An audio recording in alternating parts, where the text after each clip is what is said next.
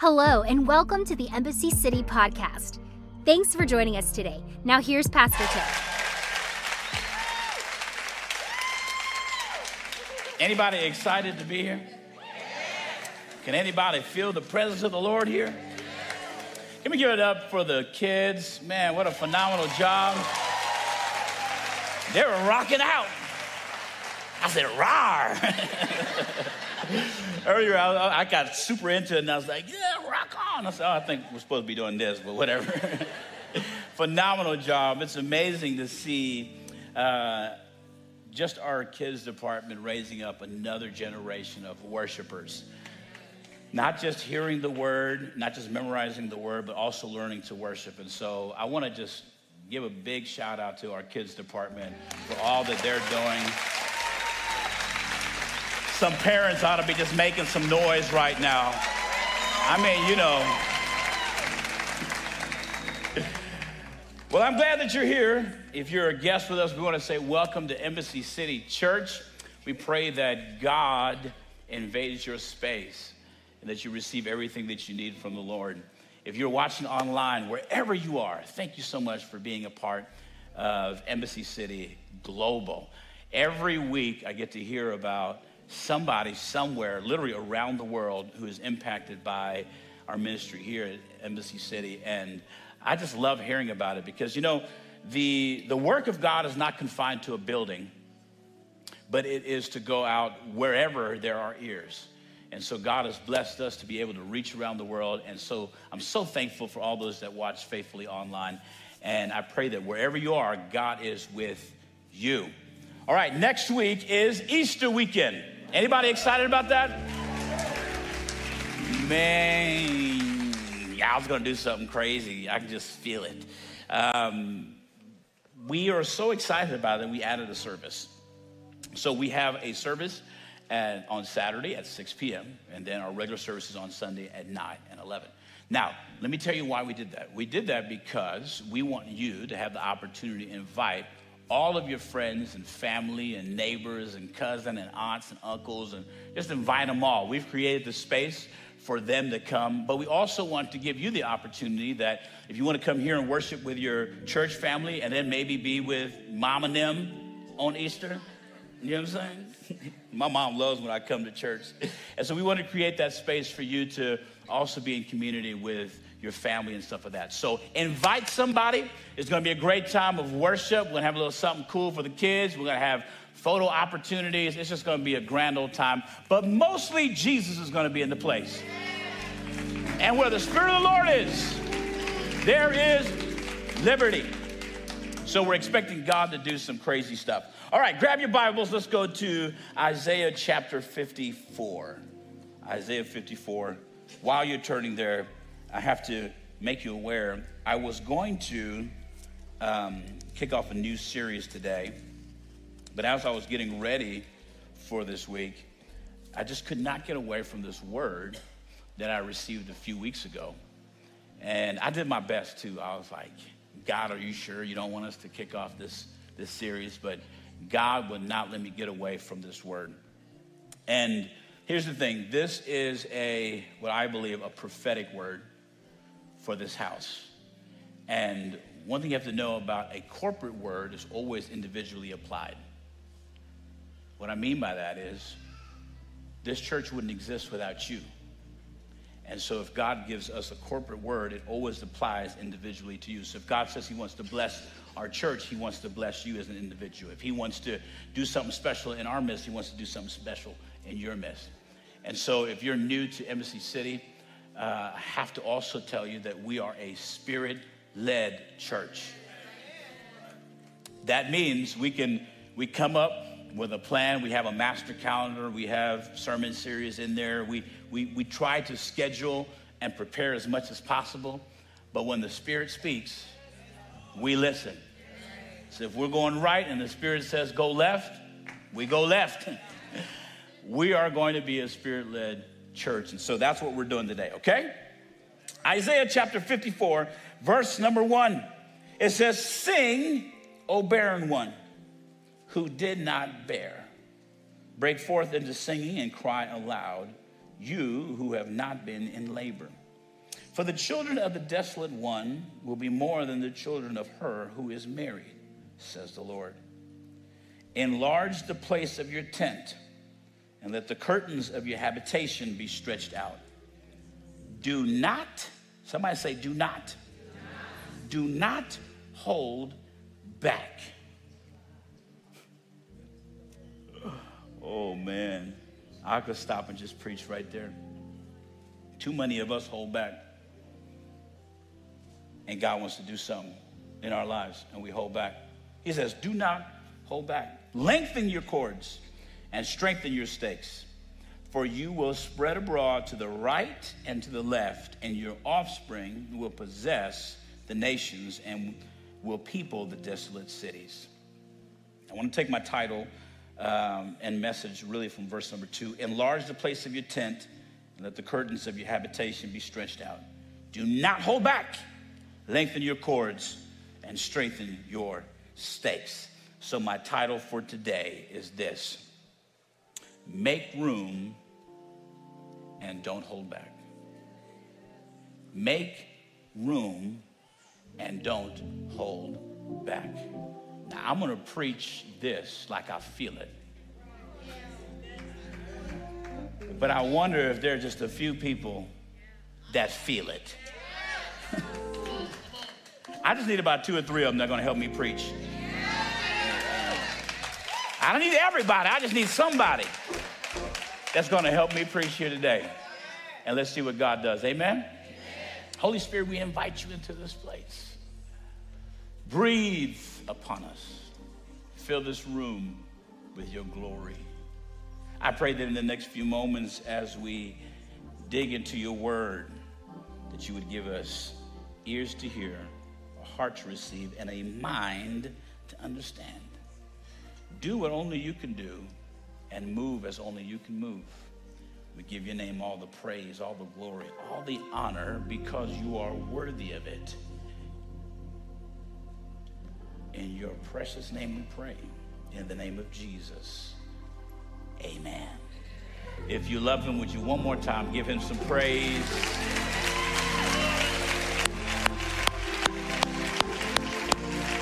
Thank you, Jesus. We should never stop giving God praise. Some people are like, man, you're too exuberant about Jesus. I'm like, you talking about the one that turned my life around? You talking about the one that picked me up when I was down? You talking about the one that represented me when I was in trouble? You talking about the one who accepted me when everybody rejected me? You talk about the one that made a way where there seems to be no way? You want me to chill and be quiet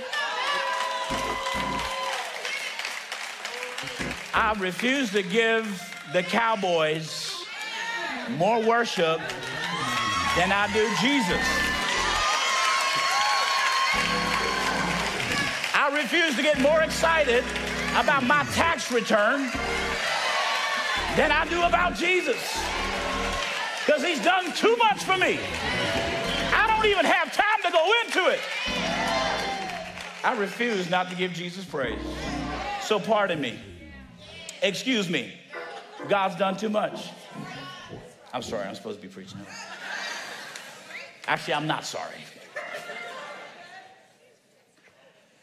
Let's talk about limitations. Limitations. All of us know instinctively, as human beings, that we are created as limited creatures, meaning that there is a certain degree of ability until we reach our limitations. Now, we know that our mind has a capacity to think outside of the confines of our physical body, meaning that we can use our mind to think of or imagine or dream of all types of stuff that in reality won't work. For instance, as a child, you most likely have thought about heroes. You probably were convinced that Santa Claus was real or that the tooth fairy exists. But as you get older, you realize that your parents are some of the lyingest people you've ever met, shouting in the church, and lying to me about Santa Claus. so as you get older, you realize that there are two worlds that we live in. One is the fantasy world. It's the, it's the world of our imagination, of our dreams, of all the things that we think are possible. And then there is the real world where we realize we can't do the things that we dreamed about. Some people in here, you dreamed that you were going to make it all the way to the first round draft pick of the NFL. And you were going to win that Super Bowl.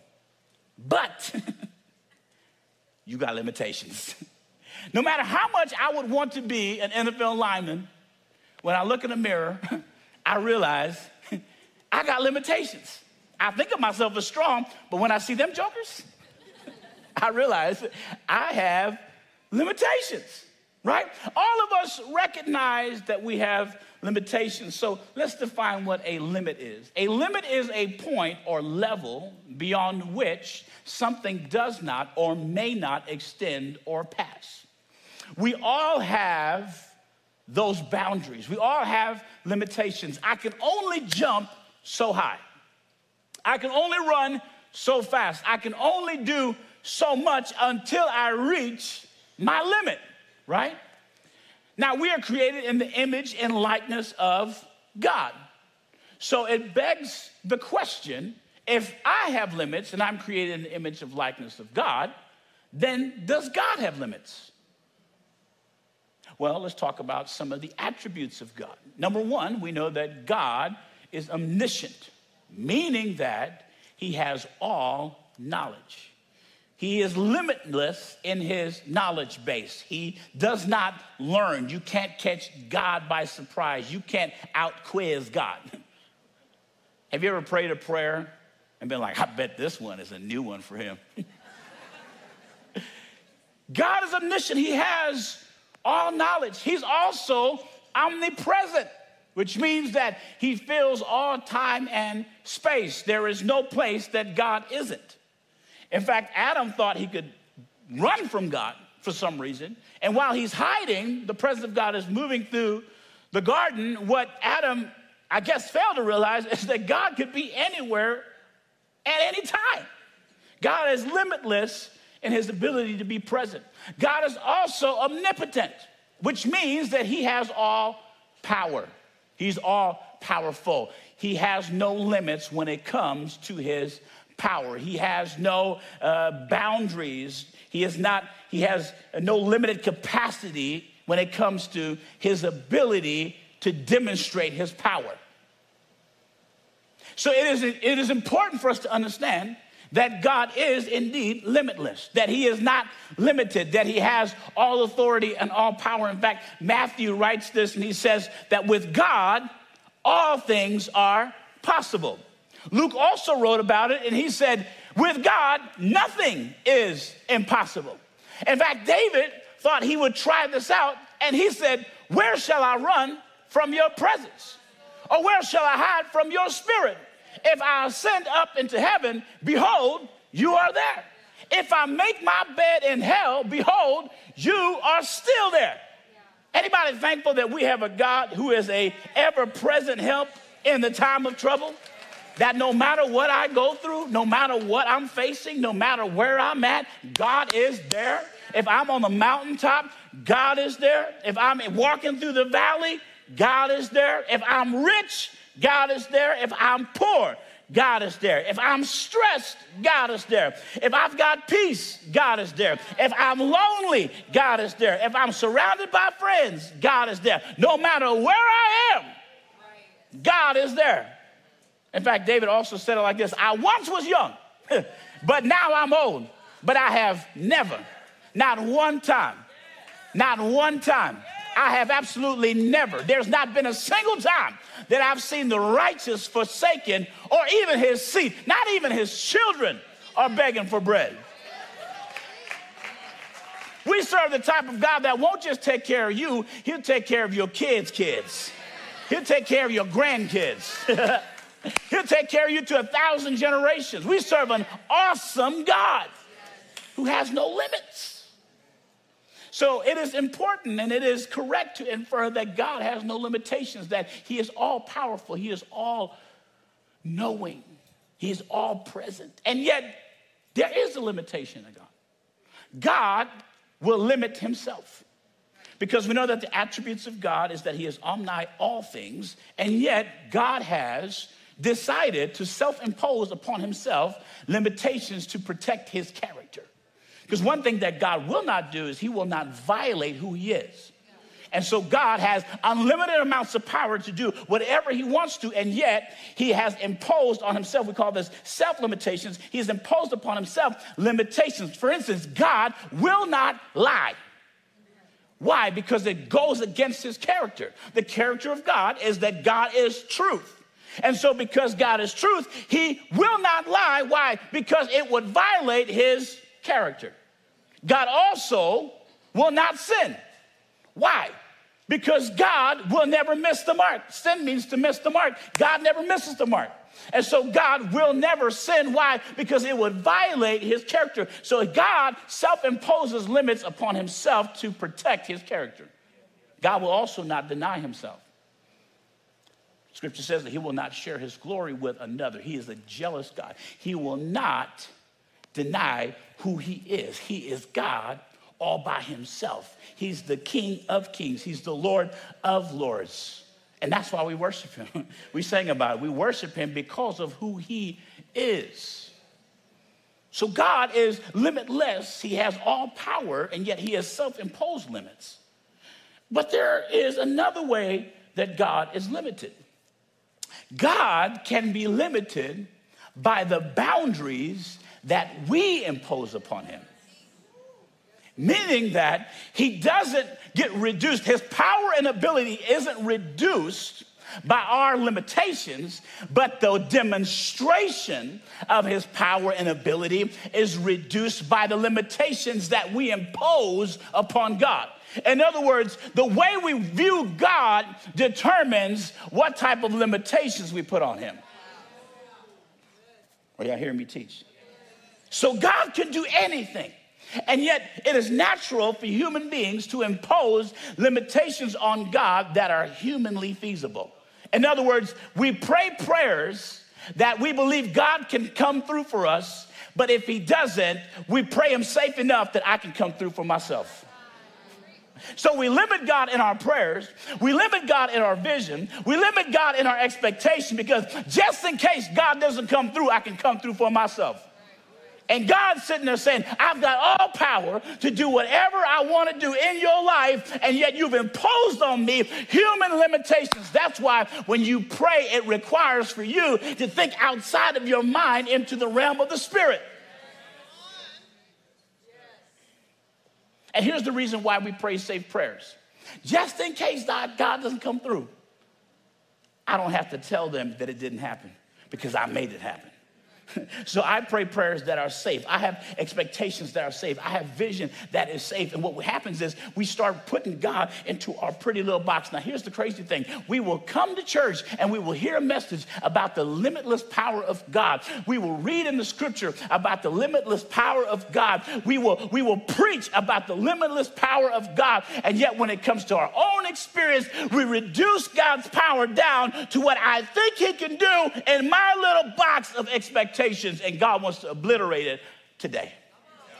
God wants to get rid of that mindset today. God wants to take that thing in your mind that limits him and he wants to crumble it up and crush it because what God is able to do is exceedingly abundantly above all that we are able to ask or think. That means as, as, as big as you can think, God can exceed that. As much as you can imagine, God can exceed that. As much as you can ask for, God can exceed that. As much as you can expect, God can exceed that. As much vision as you have, God can exceed that. We serve a God who is powerful.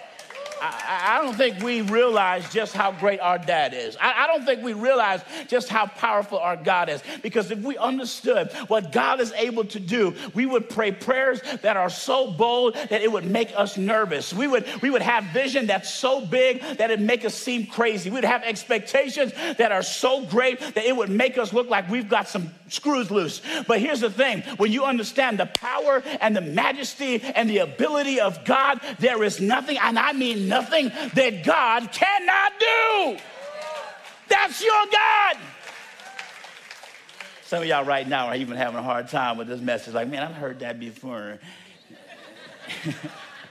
but he didn't. No, no, no. Let me tell you something. It's not about whether or not he does it. It's the fact that I believe that he can. And even if he never does it again, I still believe that he's able. I,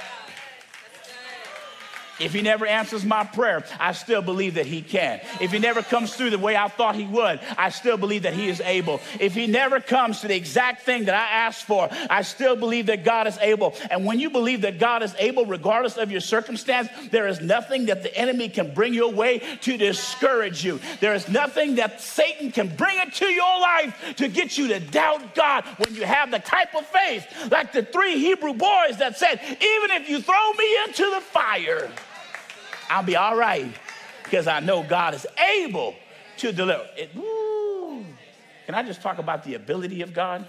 I'm not talking about what he did, I'm talking what he's able to do. Can you worship him about what he's able to do? Can you praise him about what he's able to do? I'm not talking about, I, I, my testimony is that I serve a God who's able to do it. What do you mean? He's able to come through when I need him to. He's able, I don't have to have facts, I just know by the word of God that he's able to do it. Now, the reason why I'm preaching this to you because I want you to understand that if you look at God moving, you know that He is limitless. You know that He has all power. But, but what you have to understand about God, and you can see this all throughout Scripture, is that when God gets ready to move, He will tell you, hey, I'm about to do something extravagant. I'm about to do something phenomenal. I'm about to do something that's going to blow your mind. And, and human response is generally like, okay, God, uh, when are you going to do it? But here's what God does God will tell you what He wants to do, and then He starts looking around to see where is there room for me to show up and do what I want to do. He starts looking for space. He starts looking for areas where there's big enough space for him to interject himself. One thing about God is he will speak to you, but if you don't create the movement, if you don't create the space, if you don't make the room for him to do, he's just going to sit there and wait for you. He said, "You know what? I've got all power. I have no limits, but you put limits on me. If you can release the limits, then I can interject myself and do what I really want to do in your life. You want some Bible? All right, let me take you to, to Noah. Because Noah was a man who was just minding his own business. And, G, and God walked up to him and said, Hey, listen, Mr. Noah, I, I got something for you. Uh, I'm going to send the rain. The what, sir? The rain. Never mind. I, I need you to build an ark. What, sir? I need you to build an ark. What is that? It's basically a giant boat, Noah. I need you to build this thing. Okay, why, God? Because I'm going to send the rain and I'm going to destroy the earth, but I'm going to save you, your family, and I'm going to save two of every kind of animal. Now, you're Noah. You're old. You hear this word, and your natural response is to do what? Nah, fam, I'm good. That sounds ludicrous. That sounds crazy. Can I have some guarantees about what you're going to do? Can I have at least a couple of drops fall down so I can kind of envision what you mean? Can I can I see can, can you bring me just a few of the animals so I know that it's legit? Can I can I put my fleece out? I know that's what you said, but can I test your word first before I go all the way in? Am I preaching to anybody? when God says, I want to do this, we're like, God, okay, I'll do it, but can you give me a sample? We're like, we're like those people at the ice cream stand. We're at Braum's. Can I try the vanilla before I get a scoop? Can I try the cookies and cream before I get two scoops? Can I try the strawberry? And God says, No, give me the cone and I'll put the ice cream in it. You don't need to test it. You don't need to taste it. You just got to trust that I'm going to put in it what's good for you.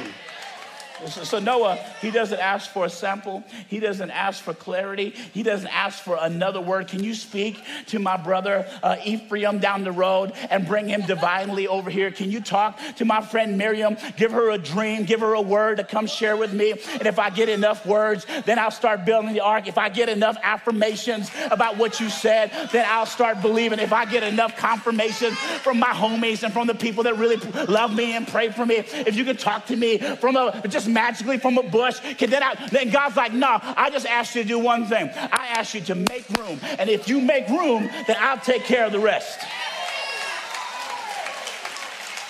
Imagine how crazy Noah must have looked to cut down trees and make planks of wood and start building a boat that was three stories tall, uh, one and a half times length of a football field. You want me to build this big old ark, this big old ginormous boat? Why? Because you got a word. So everybody's around Noah going like, hey, you have lost your mind. You are absolutely crazy. What are you doing? How in the world are you going to gather all the animals? How in the world? Well, you're talking about rain. Fam, what is rain? Up until this time, rain was not coming from the sky. It was a mist that was coming from the earth. We know that by the scripture. When, so when he said, hey, God said he's going to send down rain from the sky, they're like, hey, man, you've really lost your mind. Could you imagine his family members and his wife? They're like, Noah, you got nothing else to do. Retirement was not supposed to look like this. but he's building the boat because he heard God give him a word. And when God gives a word, God's just looking for room. He's just looking for somebody to make space. He's looking for somebody who will believe it and say, I'm stepping out in faith and I'm going to make room. Because here's the thing Here's the thing when God begins to speak, we put limitations on God. We put God in a little box. But if you really want to see God move in your life, you need to exercise faith because faith is believing that God tells the truth. Faith is when your human limitations intersect with the unlimited power of God. And, and faith is required for you to step further than what your mind can understand. Faith is the substance of things hoped for, the evidence of things not seen. Hope is believing that there is a reality beyond this that I haven't seen yet. And faith is believing that that hope is the reality. Faith is your vehicle to get where God wants you to go in hope. Faith is that thing that you need. Faith is always required if you're going to see God move in your life. Because God needs you to believe even though you don't see. Oh, I, I, y'all need some more word. Okay. I, will give you some more word. Let me take you to the story of Elisha who is the successor to Elijah. And, and he has a double portion of anointing in his life, right? And so he's walking through this town, and there's this woman. She is just become a widow. Her husband was the son of a prophet. He had some debts he had to pay but he passed away. So the creditors come to her and they say, Hey, we need you to pay the debts that your husband owes us. But if you don't have the money, then we'll take your sons as slaves instead. And so this woman, could you imagine you're a mom and, and, and you have no money to pay this debt? You only have two sons, and somebody's giving you an out and says, Listen, I'll take your sons and put them into slavery to pay your debt. So, of course, she does what any mom does. She goes to the man of God and she's like, hey, I need some help. I need God to come through. You know that my husband was a good servant of the Lord. I, I just need some help. And so Elisha says, Well, what do you have in your home? She says, All I have is a little jar of oil. I don't have much. I, I can stop and just preach right there. You don't need a whole lot of anointing, you just need a little bit. And all you have to do is use the little bit that you got. And I'm getting ahead of myself. She said, I only have a little bit of oil. I only have a little jar of oil. So then Elisha says to her, All right, this is what I want you to do. I want you to grab every empty vessel that you have in your house and I want you to get it ready. And when you run out of the empty vessels that you have in your house, go talk to all of your neighbors and anyone that has an empty vessel, you go get it. Now, if I was that woman, I'd be like, man of God, I just asked for $50. I just asked you for a little bit of money so I can pay this debt. And now it's looking like my son's about to be slaves. because I ain't got what you're talking about. I just need you to come through quickly. No, he said, he said I, I, need you to go grab some vessels and get ready. Now, here's what the widow could have done. She could have said, Hey, can you demonstrate to me, give me a sampling of what's going to happen if I go get this stuff? Can you tell me ahead of time why I'm getting these vessels? Can you give me an affirmation or a confirmation that what you're saying is going to lead to something good? But instead, she believed in faith that if if the God who this man serves is telling him to tell me to go get vessels, by God, I'm gonna go get vessels. So she gathers all the vessels that she could. She brings it into the house. Then she says, All right, man of God, now what, we are suppo- what are we supposed to do? And Elisha says to her, Well, you've done all that you can. You've made room. And now that you have made room, I want you to pour out the oil and see what happens. So she starts pouring out the oil and realizes that the oil ain't running out. And so one cup fills up. So she says, Son, uh, Ephraim, get me another one. Ephraim comes and then she pours it out. And these are not legal names in the Bible. I'm just making them up. So she, he, she fills that one up. She says, Earl, come here. I, I, need another empty vessel. He comes and she pours it up. She says, wait a minute. I need y'all to bring some more. And the scripture says that she continued to pour out into the empty vessels until she was out of empty vessels. What this is telling us that as long as there is room, God We'll fill it. As long as you make space, God can invade your space. Your responsibility is not the miracle of the oil. Your responsibility is to make room and not hold back.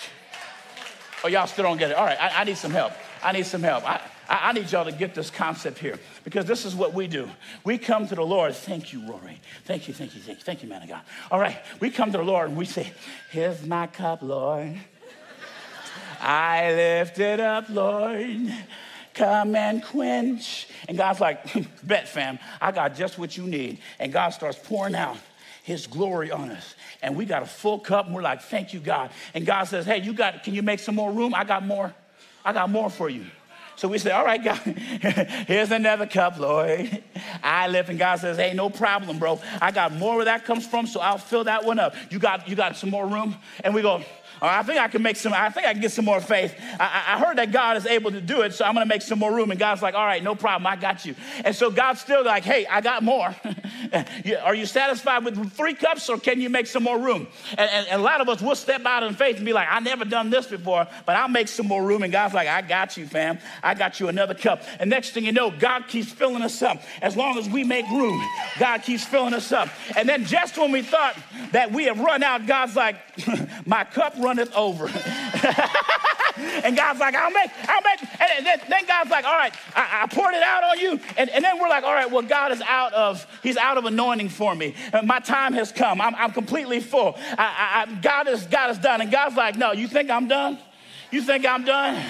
You, you think I'm done? God says, I got more where that comes from. God just simply says, if you'll bring the cup empty, I'll fill it up. That's why David said, no matter what my cup condition is, if God starts pouring, he'll pour it out until it overflows. What is it going to overflow into? It's going to overflow into you making more room. Here's what I'm here to preach and tell somebody God has given me a word to share with you that some of us have been limiting and restricting God's movement in our lives by our limited expectation. But God is here to tell somebody it's time to stretch out, it's time to get uncomfortable, it's time to start believing God in faith that He is able to do exceedingly abundantly all that we are able to ask or think according to the power that works within us. Can I keep unpacking Isaiah 54? Because I need to get back to this passage. I need to tell you the, the significance of what happened in Isaiah chapter 54. Because you have to understand that the, the Zion, the children of God, were in exile to the Babylonians during this time. And when Isaiah is preaching the word, he is preaching, he is prophesying to people who have been in bondage for years. And he says, Hey, you have been barren, you have been in bondage, you have been limited, you've only had so much. And so now your thinking is limited and your attitude is limited, and your expectation is limited, and your vision is limited because you've lived in this little box. But then Isaiah said, God's about to send a revival. God's about to give you a harvest. God's about to do things that you've never seen before, that you've never even heard before. You're going to be greater now than you were before. The latter rain shall be greater than the former rain. You've not seen the greatest days yet. Your best days are not behind you. But what I need you to do is stretch out your tent. I need you to make room. Now, no, no, no. Let me give you a little history lesson. What you have to understand about tents is that tents were built to facilitate the size of the family. And, and what would happen is if you were going to extend your tent, you would have to add, there usually were, were three foot strips of goat skin that were sewn together. And so if your family was growing, what you would have to do is you'd have to manufacture another three foot strip and sew it onto what you already had. And depending on how many kids you had or how many family members you were going to grow by, would determine how many strips that you would put on there. And here's the thing it wasn't an easy task because you had to find the goats and then you had to get the goat skin. Then you had to sew it together. Then you had to put it on that strip. You had to reset the pole. You had to stretch out the tent. You had to grab the cords and pull them. You had to drive the stakes. And so when God shows up to the children of Israel and tells them, hey, I need you to make room, the children of Israel are confused because they've lived in this limited mindset and they haven't seen God move in a while. And so it's impossible for them to believe. And yet the man of God says, if you make make room, I will fill it. It's not up to you to fill the tent. It's not up to you to worry about how it's going to happen and where it's going to come from and where, where, where God's going to move and how big it's going to be. Your job is simply to believe that God is able and make the room for God to do it. Now, why am I preaching you this message? And why am I so passionate about it? I got to tell you why. Because just a couple of months ago, I was, I was praying. So let me give you context. So last year, as the transition started to happen, the elders agreed that it's time to pay off the building. So we paid off this building $2.1, $2.2 million in five months. No potlucks, no peanut brittle, some of y'all know about peanut butter. no fish fries. No, not, no, because of your faithful giving, your tithes and offerings, we were able to pay this building, and now we are a debt free church. Oh, somebody give God praise for that. We're a debt free church. Now, let me preface what I'm going to say because I'm not to, I'm not preaching this to you because I'm about to be like, surprise, pass the offering plates. I, am not here for a special offering, but I'm here, and, and, and, let me just say this too. I feel very vulnerable telling you this because it puts me in a weird, awkward position, but I got to tell you uh, this because God told me to tell you. And a few months ago, as I began to pray about what's next for us, God, because every service, almost every service, we have people in overflow. Almost every weekend, we got to close down rooms rooms because we're packing out our kids' ministry. And every week, somebody is parking 575 blocks away. hey, you know you park far away when you ladies are walking up with tennis just to get close. And, and, so I've been praying, God, what do you want us to do? Can I be honest with you? I've been driving around and I, you know, I have a Jeep, so I'll just, I'll just hop on somebody's land and just start praying over it. I'm sorry, mister. but but I, have been, I've been doing prayer walks around buildings. I've been praying, God, where do you want us to go? What do you want us to do? And I know, hey, listen, I know that buildings are expensive. I know that it's going to cost a lot of money, but I'm not even flinching at that because if it's the vision of God, then God will provide. $20 million ain't nothing to a God who's, who paves streets with gold, who decorates gates with pearls. It ain't nothing to him. Right, right. So I've been praying. I've been asking God, God, what is our next step? What do we have to do? What do we what do we need to do? And then, as clear as day, one day I was praying and I was praying about what's next, and God said to me, and I'm telling you, it was as clear as day. God said, "Make room." And I said, "What that mean, God?" uh, can you give me some clarification? Because if you're like me, when you hear a word from God, you're like, okay, God, can you give me commentary on that word that you gave me? Like, can you clarify what that actually means? And, and, this is what I felt like as I began to pray about it some more and fast about it some more. This is what I felt like the Lord said. The Lord said, make room. Wherever there is space, make room. And, and I said, all right, God, but if we make the space, then what's going to happen? He said, if you make the space, then I'm going to fill it. Now that, That might not mean much to you. But here's the thing faith is crazy, right? Faith is the, is the type of thing that you do, and then you're like, all right, God, we need you to come through because we just did this. We just made room. So, but, but, but what God told me is, is He's, I'm going to take care of filling the space. But what I need y'all to do is I need you to look at every bit of room that you have and make more room. So, you know what we've been doing? We've been looking at this building, this whole worship center, and going, all right, how many more chairs can we fit into this joint? How many more people can we pack? We've been looking at our, at our Sunday school department, at our kids' ministry, going, how many more rooms can we open up to facilitate more ministry? We've been looking at, at our, our grassy knoll and going, all right, what is it going to take to pour a parking lot? And the reason why I'm telling you this is because we as a church are about to get ready to make some room for God to do what He said He was going to do. And I just need about two or three people that will touch and agree with me that God is going to do what He said He's going to do. Here, here's what I believe with all of my heart. I believe for the last seven and a half years, we've been in a season of planting and watering, planting and watering. In fact, I was talking to Tim Ross about this just a few days ago. I said, Bro, I cannot get this off of my heart. He said, Fam, two years ago, I preached a whole series called Make Room. I said, Oh, God.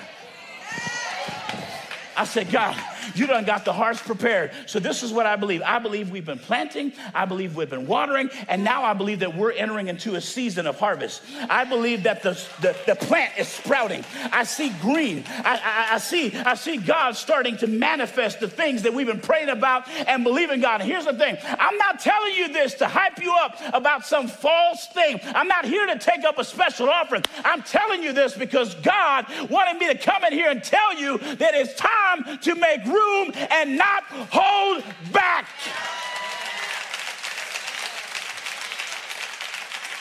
And so I'm preaching not just to you, I'm preaching to the atmosphere. I'm preaching to heaven. I'm preaching to hell. I'm letting the devil know you best get ready because God's about to send more people who are going to come to know God, grow in faith, and go change the world. They're going to come to know God, grow in faith, and go change the world. So I'll preach until I sweat. I'll preach until my voice is hoarse. And I'm letting all of heaven and hell know that God's about to do something special right here in our church, right here in our our midst, and we're getting ready to make room.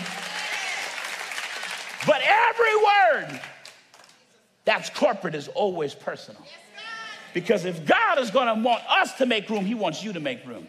So, my question is Have you made room for God in your prayers? Have you made room for God in your vision? Have you made room for God in your expectation? Have you made enough room, or are you playing it safe?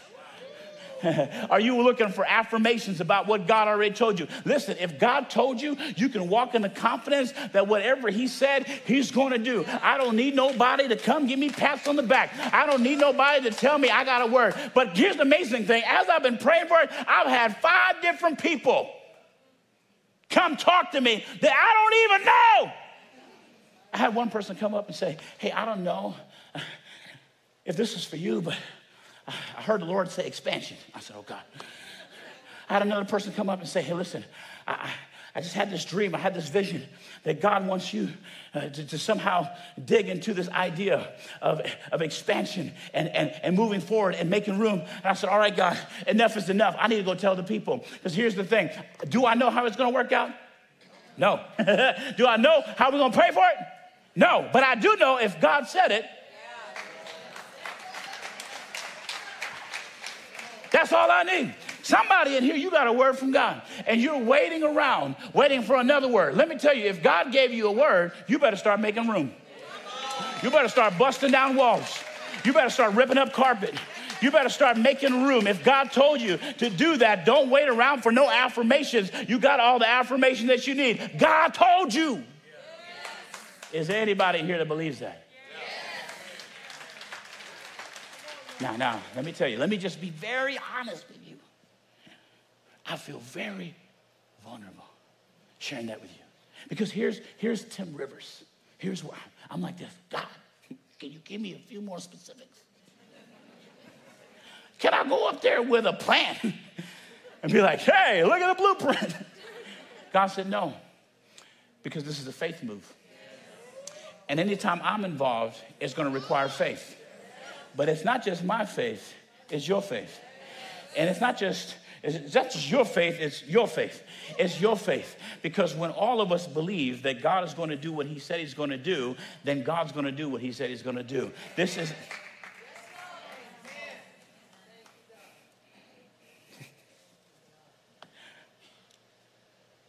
Now, what's going to happen when you make room?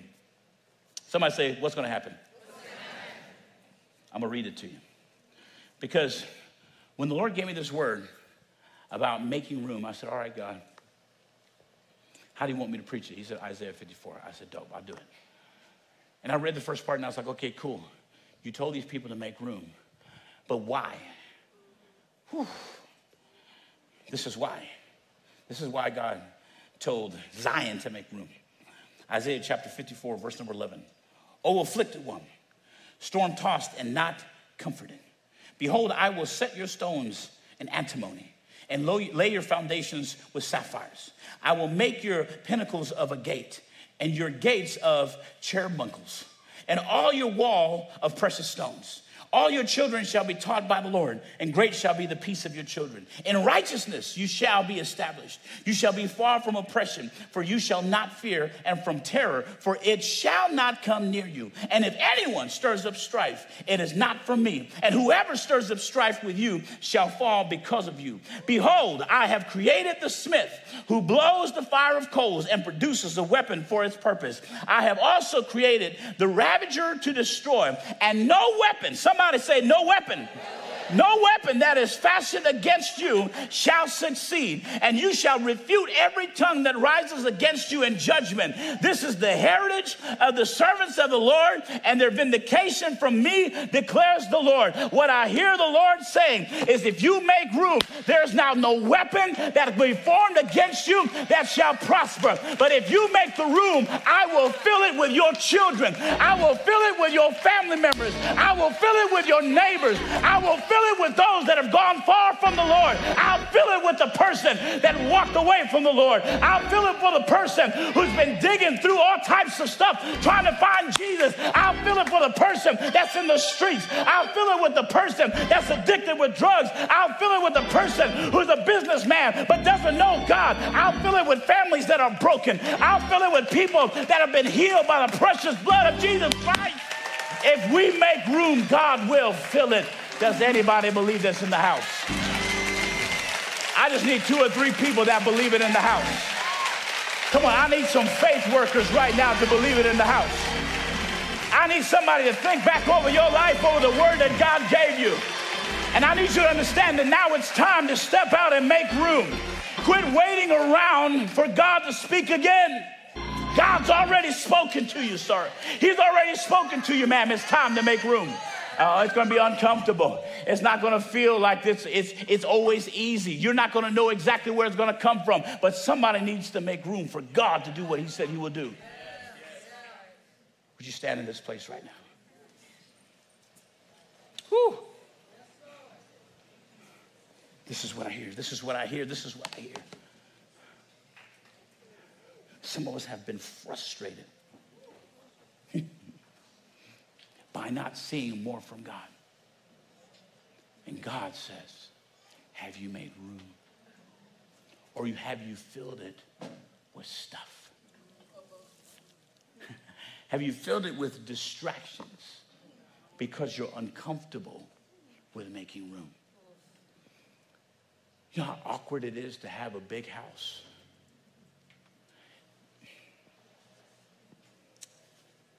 The image that Isaiah is giving in Isaiah 54 is that of a woman who is barren.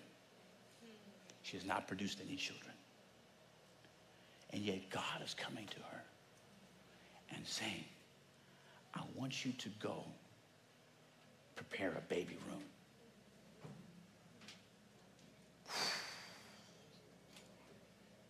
Let that sink in. A woman that is barren. And God says, go make a baby room.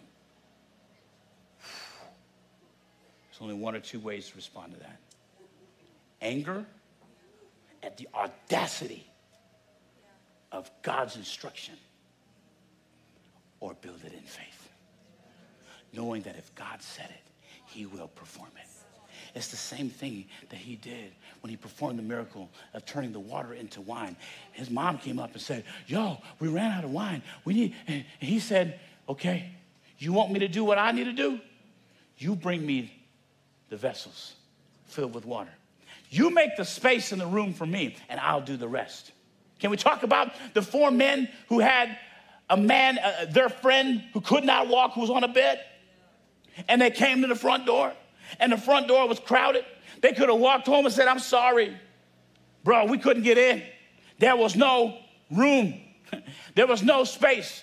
But, but they, instead, they went to look in the window, but the window was crowded. Then they went to the back door, but the back door had all kinds of stuff in it. So they said, you know what? We need God to move. And if we need God to move, because we know that He's able, we got to make space. So them guys walked up to the top of the house. I don't know if you ever carried somebody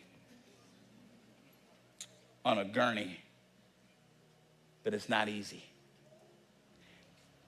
Those guys struggled to get up to the roof without a guarantee just by faith. They tore the shingles off. Dust is flying everywhere. Jesus trying to teach. Jesus trying to have a nice little sermon teaching people. Them jokers are disrupting him. Sheetrock falling. People like, what in the world? Somebody probably let a cuss word out.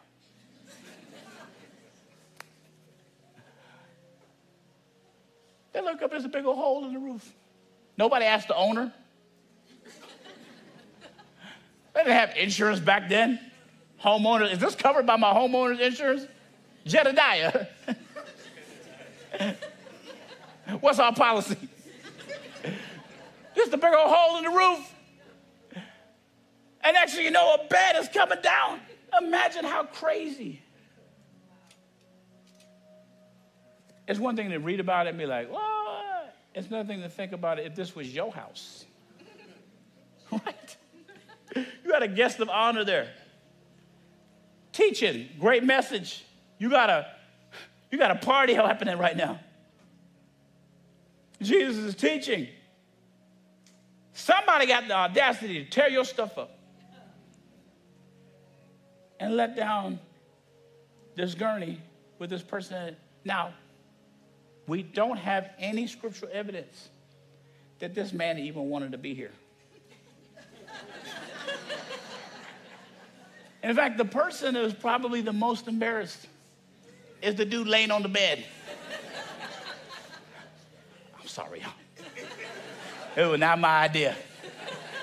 But obviously, I can't do nothing about this right? This is reality. The man could not, he had no choice.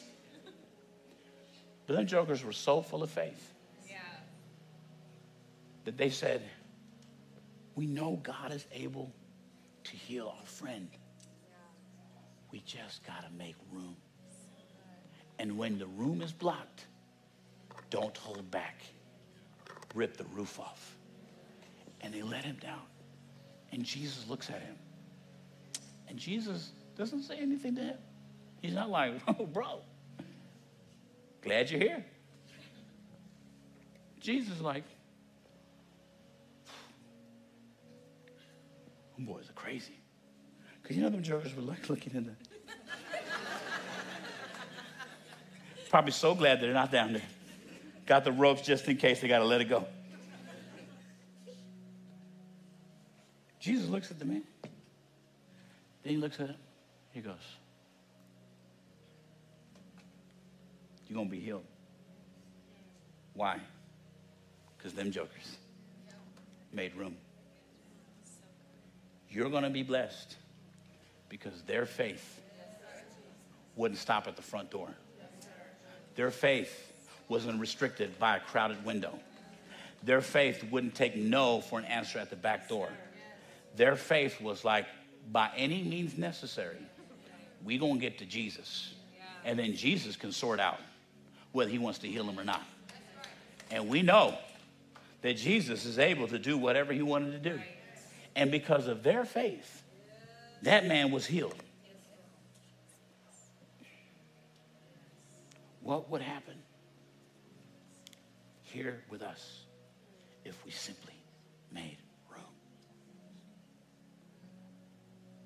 I don't know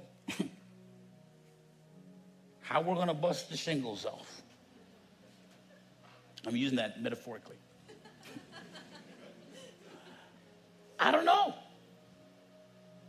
But I know what God told me to tell you. And I think the reason why God told me to share it with you is because we need you to pray. As myself and the elders are praying about what God wants to do and how we're going to do it, y'all need to pray. Because we're a family. And this is all of us together, making space, making room so that your family members can come in here, so that your children can be blessed, so that you don't have to walk 575 blocks. So we have to turn nobody away. God said, make room. So, how I going to pray? How I going to hook your faith on with mine and start praying? God, help us to make room. But don't wait for what's going to happen here corporately. This is a word for you individually. Make room. Evaluate your life. Ask yourself Am I praying prayers that are making room for God? Am I believing that makes room for God?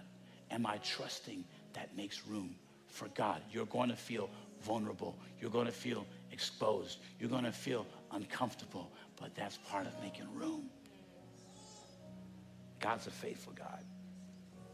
He's going to do whatever he says he's going to do. But we got to make the space.